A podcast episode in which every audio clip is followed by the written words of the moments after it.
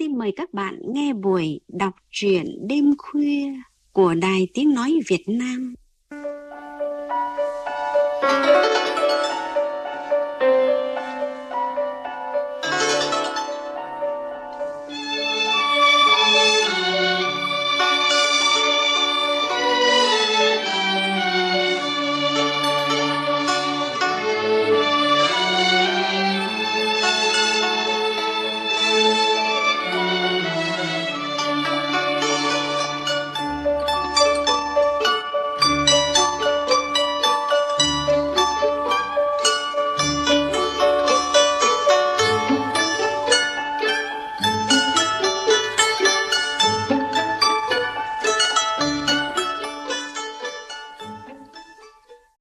Các bạn thân mến, nhà thơ Ngô Văn Phú, người vừa rời cõi tạm cách đây ít lâu, nổi tiếng trong làng thơ với nhiều bài thơ, tập thơ lắng động về đề tài quê hương, trung du, về tình yêu. Trong sự nghiệp sáng tác, ông còn để lại khoảng 15 tập sách văn xuôi viết về lịch sử và danh nhân. Về mảng sáng tác này, ông ghi dấu ấn với lối viết, lối kể chuyện mộc mạc dung dị, nhưng không kém phần sinh động, giàu bản sắc. Buổi đọc truyện đêm khuya hôm nay giới thiệu tới các bạn một truyện ngắn rút từ tập Chuyện danh nhân Việt Nam thời Nguyễn của nhà thơ Ngô Văn Phú.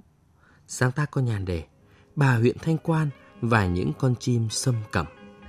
Qua giọng đọc của phát thanh viên Hồng Huệ, mời quý vị và các bạn cùng thưởng thức.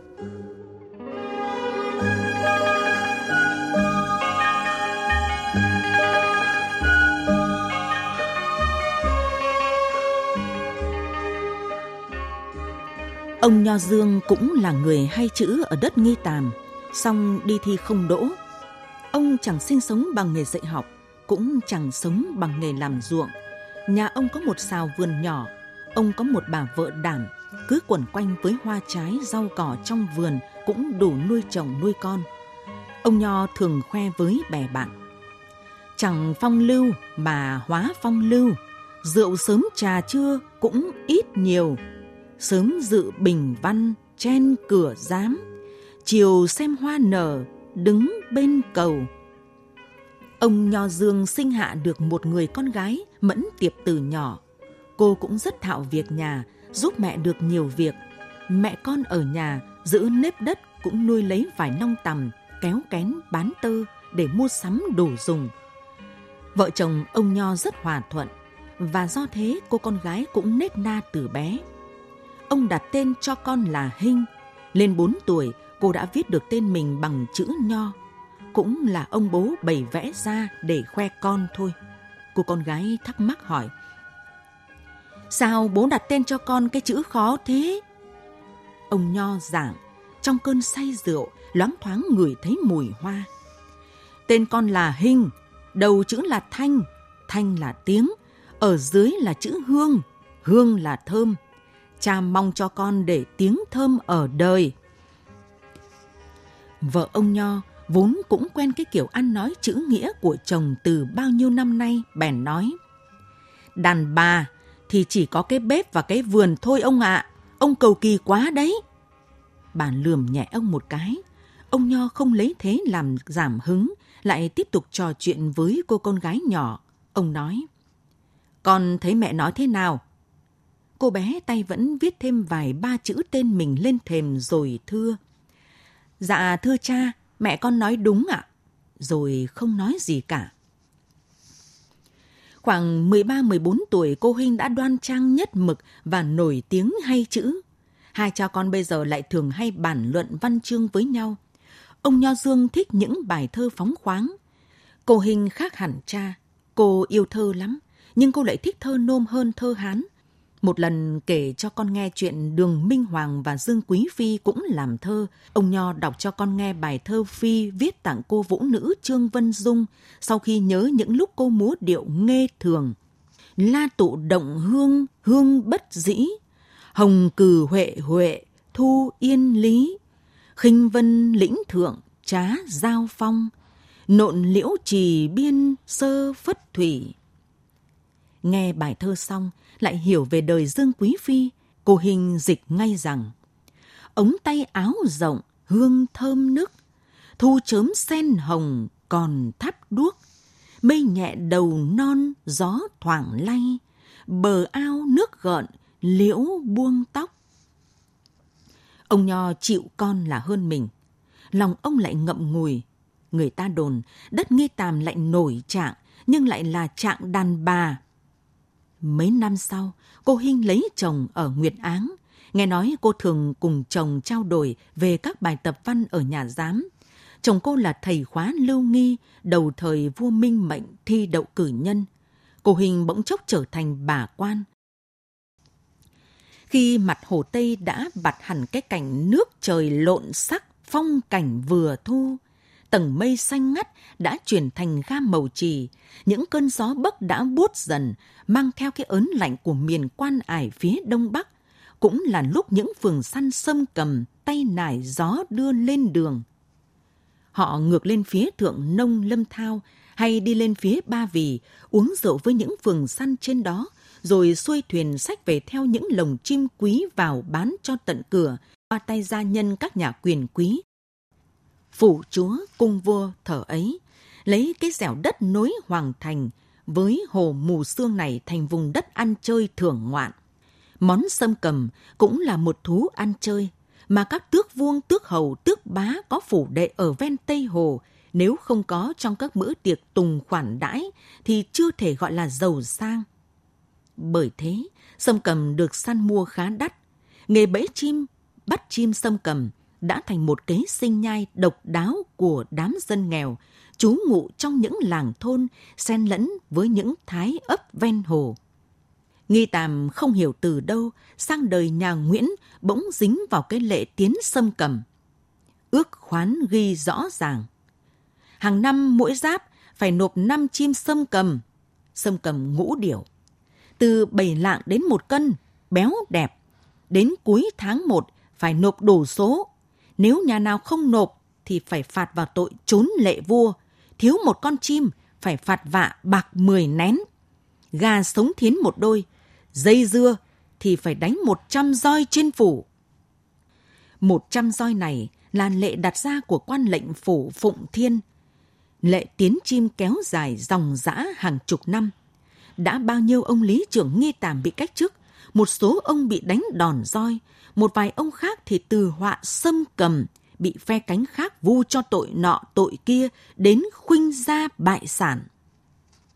Năm ấy Lý Dâu được bổ nhiệm làm Lý trưởng nghi tàm. Lý Dâu vốn vừa bướng bỉnh vừa láo vặt. Ông ta có bộ dâu đầy cằm, đầy mặt, trông có vẻ một tên tướng cướp hơn là một tước hầu bách hộ. Lý Dâu có tên thực là chấm xuất thân từ một gia đình trải lưới, từng bám lấy Tây Hồ mà sống. Nghề săn bắt sâm cầm của nghi tàm đâu có phải dễ dàng như trước nữa, bởi các dân làng khác thấy có lợi cũng đi rình đi bắt chim mấy anh nhà giàu ở vùng Tứ Tổng Yên Hoa cho gia nhân cầm hèo gậy theo, lấn cả vào vùng hồ nghi tàm mà săn bắn chim. Người làng Lý Dâu không chịu, thế là sinh ra ẩu đả. Không được ăn thì đạp đổ, bọn họ tìm cách phỗng tay trên những bẫy chim mà làng nghi tàm gài hoặc cho thuyền đi đánh cá đêm, lùa chim bay đi sang ăn những vùng hồ khác mà đánh bắt. Bởi thế, lượng sâm cầm bắt được ở nghi tàm có đâu được dồi dào như trước.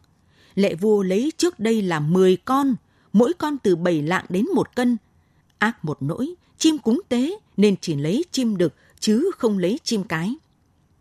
Lệ càng rắc rối thì quan lại càng vớ bẫm, càng dựa vào đó để hoạnh hoẹ.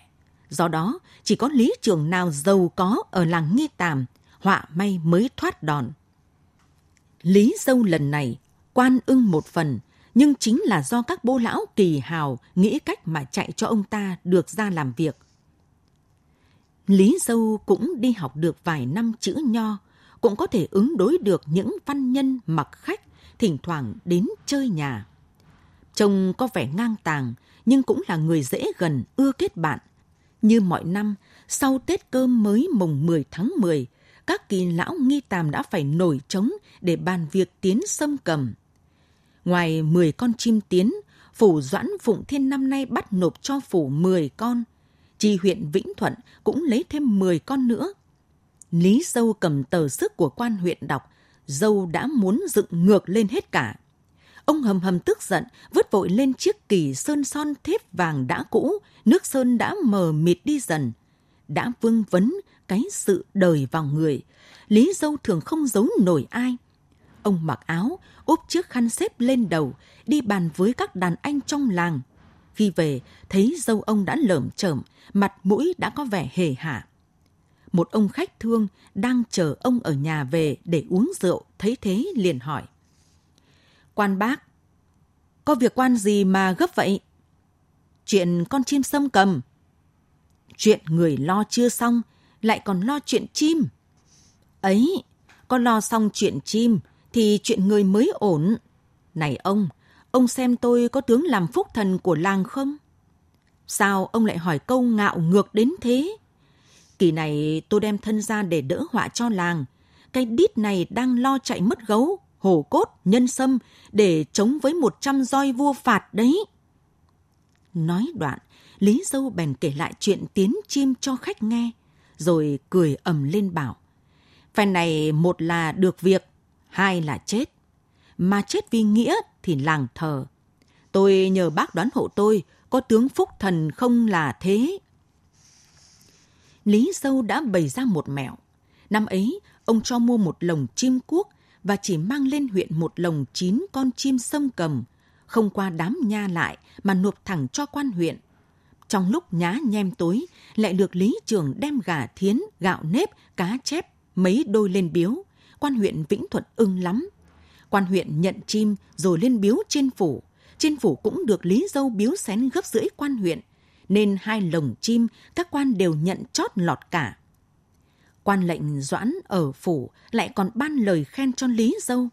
Quan còn nói thêm, nếu chim đến sân rồng, đoàn người dâng chim tiến về, Lý Dâu sẽ có thưởng. Khi thiết lập được đoàn người áp tải đưa chim vào tiến vua, trên phủ mới vỡ lẽ ra là cái lồng chim Lý Dâu nộp khi tiến kia là chim quốc. Tù làng ven các vùng Tây Hồ cũng đồn ầm lên. Quan lệnh phủ Phụng Thiên năm nay, trông sông cầm hóa quốc. Quan biết mình mắc lỡm Lý Dâu, song đau điếng người không dám nói, liền sai gia nhân tức tốc đi khắp các vùng có sông cầm, mua kỳ được đủ số chim cho đúng lệ để tiến vào thành. Chim tiến rồi, quan cho lính về bắt Lý Dâu lên phủ, nọc ra, tự tay cầm roi mây, đánh cho kỳ mỏi tay mới thôi. Lý Dâu biết có trận đòn thủ này từ lâu, nên thủ sẵn trong mình một góc chiếc mật gấu uống liền chén rượu, nuốt ực một cái.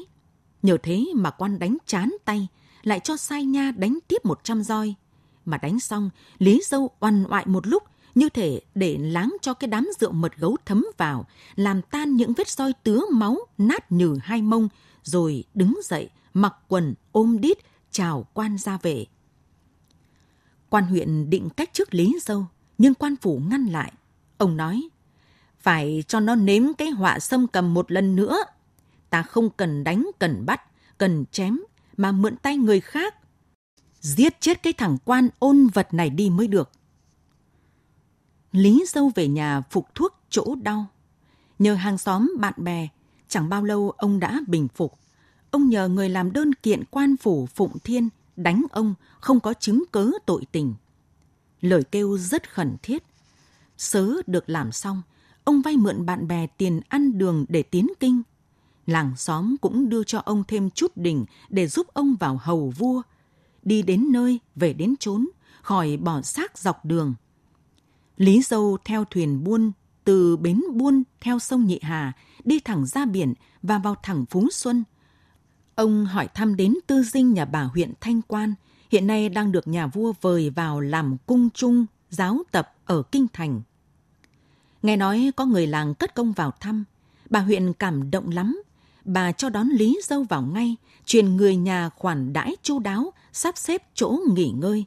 Sáng hôm sau, bà đã cho mời Lý Dâu lên hỏi chuyện. Lý Dâu lấy trong hành lý ra một chút quả quê. Đó là mấy vuông đũi mỏng dệt từ tơ làng nghi tàm, một cân trẻ sen và một đôi chim sâm cầm. Bà huyện cảm động lắm. Bà nhìn mãi đôi chim, mắt đượm buồn và nói. Thầy Lý cho ta nhiều quá. Cái ta thấy qua đây còn cả một cảnh hồ Tây bát ngát mà bao nhiêu năm rồi ta đã phải xa cách. Người ta nói, có xa quê mới thấy những điều trước kia mình chưa hề thấy. Đôi chim sâm cầm này, thú thực, trước kia ta chỉ nghe nói, giờ mới nhìn tận mắt. Nhưng nhìn thấy nó, lòng ta không thể ngậm ngùi. Lý Dâu nghĩ thầm, bà huyện quả là người tâm huyết quê hương, chắc là cũng giúp được mình nên việc. Nhân đó ông nói thêm, Tây Hồ so với trước không còn sầm uất nữa. Hành cung ở Trấn Bắc không được tu sửa, ngày càng hoang phế. Xóm Bảo Khánh, nơi bà chúa Liễu rong thuyền ngâm thơ với ông Trạng Bùng, giờ cũng sen ấu mọc chùm. Dân chúng đến đó mà bẫy xâm cầm. Nghe nói bây giờ ngoài ấy, nhà giàu sang hay ăn tiệc xâm cầm lắm. Chim đã hiếm, lại có lệ tiến chim, nên làng mình cũng gieo neo lắm phải không ông Lý? Lý Dâu liền nói luôn một mạch cảnh chạy chim tiến mấy chục năm nay và cảnh bị đánh một trăm roi chóc da nát thịt ở phủ đường Phụng Thiên. Bà huyện nghe kể xong, bặm môi suy nghĩ. Bà chỉ vào con chim. Con chim này ngon lành đến thế ư? Mà để cả một làng, đời nọ rồi đến đời kia phải khốn đốn. Lý Dâu nói, loại sâm cầm này ăn sen, ăn ấu và ăn tôm, nên thịt nó như là một loại thuốc bổ đã pha chế. Việc lùng bắt săn nó khi cả vùng đã biết chim bắt được giá, thật là gian nan. Chỗ nào cũng răng lưới đặt bẫy, rình rập săn bắn. Chim không còn say mồi như trước nữa, mà thường cứ chập choạng bay lên, bay xuống kinh sợ. Người săn chim tiến thì cứ lăn vào kiếm tiền, làm khuấy động cả một vùng, giành nhau từng mô đất, từng vũng hồ, từng bãi sen, bãi ấu đánh nhau, chửi nhau, phá nhau, làng nọ ghét làng kia, cũng vì con chim tiến này. Bà huyện nghe thở dài. Lý Dâu Nhân đó mới đưa đơn lên kiện bộ hình về việc quan lệnh Doãn Phủ Phụng Thiên và quan huyện Vĩnh Thuật xét việc oan. Bà huyện đọc đi đọc lại nhiều lần rồi bảo Thầy Lý thật đáng khen, dám đứng ra làm việc nghĩa cho cả làng. Lẽ nào ta không giúp? Song đụng vào quan phủ Phụng Thiên không phải chuyện đùa đâu. Thế lực của ông ta to lắm. Nhưng thôi được, ta sẽ có cách. Thầy Lý hãy tạm ở đây, dạo chơi xem cảnh kinh thành. Rồi vài hôm, ta vào Hoàng Thành tìm cách nói với các tước vuông, tước hầu, gần gũi với Hoàng thượng. Họa may ra, ngài ngự có bớt cho được lệ tiến chim sâm cầm này chăng? Bà huyện đem đôi chim sâm cầm Lý Dâu biếu vào Hoàng Thành, dâng bà Phi họ Nguyễn. Bà Phi mới được tuyển vào cung sau lúc vua tự đức lên ngôi. Bà cũng là người có học. Do đó khi bà huyện Thanh Quan được cử làm cung trung giáo tập, thì hai người chơi với nhau thân lắm. Vua Dực Tông rất quý bà và thường hay bàn luận về văn chương cùng bà. Bởi thế, bà quý phi họ Nguyễn cũng hay hỏi han về chuyện thơ phú văn chương với bà huyện. Bà cũng là người sành thẩm thơ. Một bận bà huyện đọc cho bà Phi nghe mấy bài thơ mới viết. Toàn những bài thơ về quê hương cả. Trước khi đọc thơ mình, bà huyện có đọc cho bà Phi nghe những thơ phú xung quanh Tây Hồ. Giữ ý, bà không dám đọc các bài tụng Tây Hồ và chiến tụng Tây Hồ của Nguyễn Huy Lượng và Phạm Thái – bà chỉ đọc Tây Hồ Tức Cảnh của Trịnh Sâm và bài Liên Ngâm của bốn danh nhân Phùng Khắc Khoan, Liễu Hạnh và một người họ Ngô, một người họ Lý. Bà Phi Bình Thơ của chúa Trịnh hay nhất có hai câu. Đôi đóa nhị vàng in dáng tía, một dòng nước biếc áng trời xanh. Bà huyện lại tò mò hỏi thêm, còn bài liên ngâm Quý phi thích đoạn nào? Bà Nguyễn đáp. Bốn nhà thơ ba nam một nữ, cả thầy cùng liên ngâm bốn mươi câu, thi nhân khoe cảnh Tây Hồ. Bà Liễu chỉ thích có hai câu, câu mở đầu và câu kết thúc. Câu mở đầu là Hồ Tây riêng chiếm một bầu trời. Câu kết là Trăng tròn soi một bóng tiên thôi. Xem ra hai câu ấy là hai câu hay nhất bởi các ông kia nói trời nói đất chỉ toàn nói về cảnh, về thế sự, chứ cái đẹp nhất là cảnh nàng tiên đứng trước trăng ấy lại không tả, thì đáng phạt rồi. Thế mới biết tài bà Liễu hơn cả trạng bùng kia đấy. Nói xong, bà cười rất có duyên và kín đáo. Hai bà từ buổi ấy thân thiết với nhau không rời. Bà huyện đem sâm cầm vào biếu bà Phi và kể lại chuyện Lý Dâu kiện quan phủ lên cho bà Nguyễn nghe. Bà không quên kể cảnh chịu đòn một trăm roi của Lý Dâu. Nghe đoạn, bà Phi cau mày nói, vì có mấy đôi chim tiến mà đánh một người có lòng nghĩa khí đến máu rơi thịt nát, rồi còn thâm thù người ta. Trước lệnh doãn phủ phụng thiên còn thế, huống gì bọn quan nha phía dưới. Rồi bà Phi thở dài, hứa sẽ liệu lời nói đến tai vua tự đức. Bà huyện ân cần cảm tạ. Lý Dâu ở chơi kinh thành đúng nửa tháng vẫn không được tin tức gì. Một bữa thấy được gọi lên, Lý Dâu mừng lắm, hồi hộp chờ bà huyện ở nhà khách từ sớm. Bà huyện tiếp ông rồi trả lời.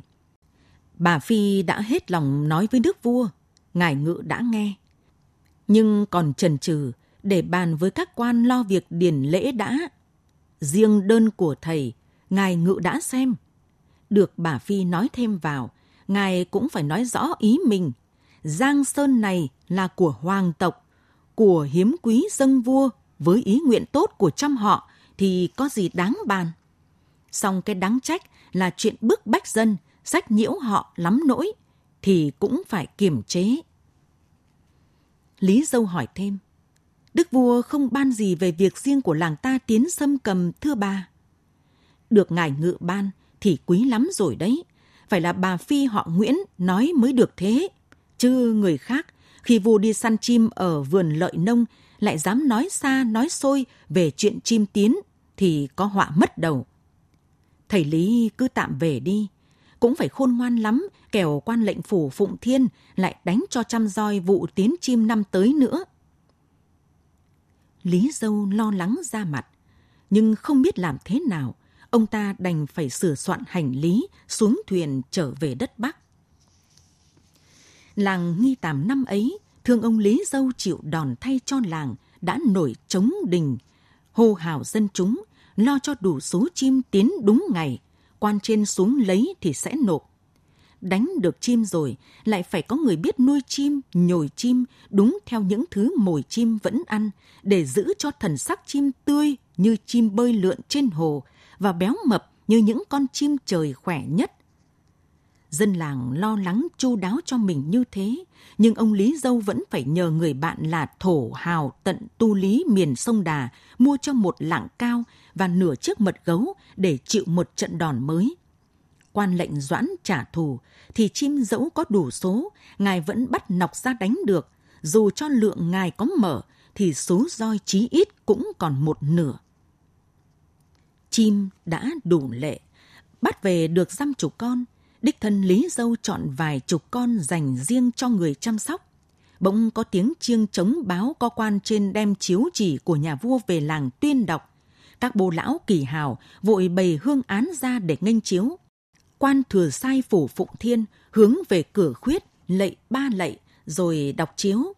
Tờ chiếu ban ơn vua xuống cho làng nghi tàm được miễn lệ cống sâm cầm kể từ mùa xuân năm tới nhà vua còn vỗ về khuyên dân nghi tàm nên chăm chỉ làm ăn để báo đền đặc ân này của vua.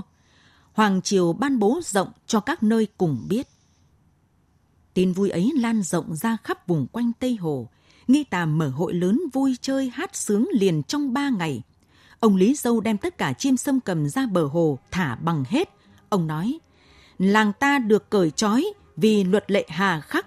Lẽ nào ta lại thịt chúng mày? Trai làng công canh ông Lý Dâu đi khắp làng, đằng sau là đám múa lân, múa sư tử. Ông Lý Dâu biết rằng sở dĩ làng được hưởng cái sung sướng thoát tội tiến chim này, ông đóng góp một phần, nhưng công lớn ở bà cung trung giáo tập Nguyễn Thị Hinh. Ông thưa với các bô lão trong làng ghi công trạng này bên dưới ngọc phả của bà từ hoa công chúa để lưu truyền mãi mãi đời sau. Cũng năm ấy, quan lệnh phủ Phụng Thiên cũng bị đổi tiết lên mạn ngược. Khi đi đường qua nghi tàm, ông ta thoáng nghe trẻ con chăn trâu hát. Đít lý dâu trăm roi không nát, chim sâm cầm thịt ngọt hơn sâm. Hồ Tây mây kéo đen rầm, thù quan lệnh doãn còn bầm ruột gan. Câu hát ám ảnh ông ta lên tận biên giới. Một năm sau, phần do Lam Sơn chứng khí, phần do bị ám ảnh bởi các chuyện rắc rối trong đường hoạn lộ. Quan lệnh Doãn lăn ra chết, đúng vào dịp từng đàn sâm cầm lũ lượt kéo về kiếm ăn đen đầy một góc hồ Tây.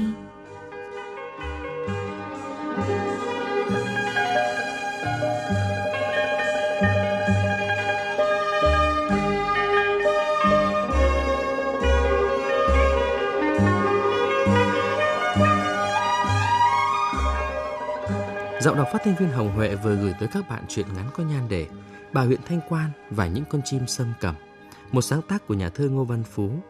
Viết chuyện danh nhân, chuyện lịch sử vốn là một trong những sở trường của ông. Và với chuyện ngắn này, với ngòi bút tinh tế ý nhị, tác giả đã thổi hồn vào những câu chuyện, giai thoại lưu truyền trong dân gian. Vùng đất Nghi Tàm, Thăng Long xưa vốn là nơi hội tụ nhiều văn nhân tài tử vang danh – bà huyện Thanh Quan Nguyễn Thị Hinh là một trong số đó. Những giai thoại xoay quanh cuộc đời bà đều cho thấy chân dung một tài nữ hiếm có trong lịch sử văn học dân tộc ta. Chuyện ngắn này của nhà thơ Ngô Văn Phú điểm lại những chi tiết câu chuyện soi tỏ tấm lòng, đức độ, tài năng của bà huyện Thanh Quan. Trong đó đi sâu vào công lao của bà trong việc giúp dân làng Nghi Tàm thoát khỏi lệ tiến cống chim xâm cầm cho triều đình và các phủ huyện thời ấy. Chuyện ngắn danh nhân lịch sử nếu không cao tay rất dễ bị lệ thuộc vào các tư liệu thiếu chất văn chất đời. Với chuyện ngắn này, nhà thơ Ngô Văn Phú cho thấy sự kỳ công trong việc tìm hiểu về nguồn gốc xuất xứ của một phép vua. Những câu văn giàu hình ảnh, kết cấu câu chuyện liền mạch cho thấy tác giả đã thực sự đi sâu vào tâm tư tình cảm của các nhân vật, cũng như nỗ lực lột tả giai thoại từ góc nhìn ngưỡng vọng tới tiền nhân của một bậc hậu sinh hiểu sử và hiểu đời. Từ tích truyện gắn với tục tiến cống xâm cầm, chuyện ngắn của nhà thơ Ngô Văn Phú tô đậm tấm lòng với đất và người Thăng Long xưa của bà huyện Thanh Quan, điều mà bà đã thể hiện trong nhiều áng thơ nổi tiếng. Ở kinh đô Huế, nhưng trái tim bà luôn hướng về cố hương. Nữ học quan cung trung giáo tập đã làm được một việc có ý nghĩa lưu vào ngọc phả là nghi tàm. Nhờ đó, tên tuổi của bà không chỉ sáng ngời trong văn học mà còn để lại tiếng thơm giữa đời thường. Giai thoại dân gian qua ngòi bút của nhà thơ Ngô Văn Phú cũng là một phép ẩn dụ về thân phận con người trong biến động thời cuộc. Viết chuyện danh nhân mà gợi lên được những cảm xúc đời thường, nói lên được những điều chưa thể hiện hiện một cách sinh động qua tư liệu lịch sử. Nhà thơ Ngô Văn Phú đã cho thấy phong cách sáng tác đặc sắc cá tính với một đề tài văn xuôi trung thủy.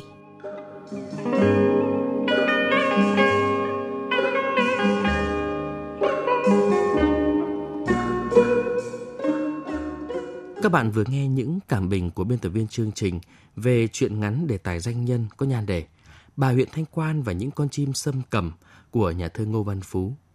Buổi đọc truyện đêm khuya của Ban văn học nghệ thuật VOV6 hôm nay đến đây là hết. Cảm ơn các bạn đã quan tâm theo dõi. Xin chào và hẹn gặp lại. Vợ ơi, anh đi gặp đối tác đây. Anh uống ít thôi nhá. Cũng mệt lắm mà chả tránh được em ạ. Em mua thực phẩm bảo vệ sức khỏe bổ gan tâm bình cho anh rồi. Bổ gan tâm bình hỗ trợ thanh nhiệt giải độc, tăng cường chức năng gan, hỗ trợ giảm tác hại của rượu bia, rất tốt cho người sử dụng rượu bia đấy ạ. À. Hay quá, còn hỗ trợ giảm triệu chứng mệt đay, mẩn ngứa, mệt mỏi, chán ăn do chức năng gan kém nữa. Đúng mấy triệu chứng anh hay gặp đây này. Anh dùng bổ gan tâm bình đi nhá. Để anh dùng luôn, cảm ơn vợ yêu nhá. bổ gan tâm bình hỗ trợ giải độc tăng cường chức năng gan. Thực phẩm này không phải là thuốc và không có tác dụng thay thế thuốc chữa bệnh. Đọc kỹ hướng dẫn sử dụng trước khi dùng. Mọi vai đau gối tê tay này ta đã có tâm bình dùng ngay. Hết đau nhanh sức khỏe dẻo dai. Thời tiết thay đổi thất thường Toàn thân đau nhức khớp xương rụng rời. Đã có đầy tâm bình yêu thương. Giờ đây ta có tâm bình Có khớp, có gút, có tình, có tâm. Có tâm bình cuộc đời ấm êm. Hết đau xương khớp nụ cười sáng tươi. Tâm Bình viên khớp tuyệt vời, mua ngay về uống kịp thời đỡ luôn. Viên khớp Tâm Bình giúp mạnh gân cốt, thông kinh lạc, giảm đau nhức xương khớp, đau mỏi cơ bắp, làm chậm quá trình lão hóa khớp, tăng tiết hoạt dịch ổ khớp. Sản phẩm này không phải là thuốc và không có tác dụng thay thế thuốc chữa bệnh. Sản phẩm không dùng cho phụ nữ có thai.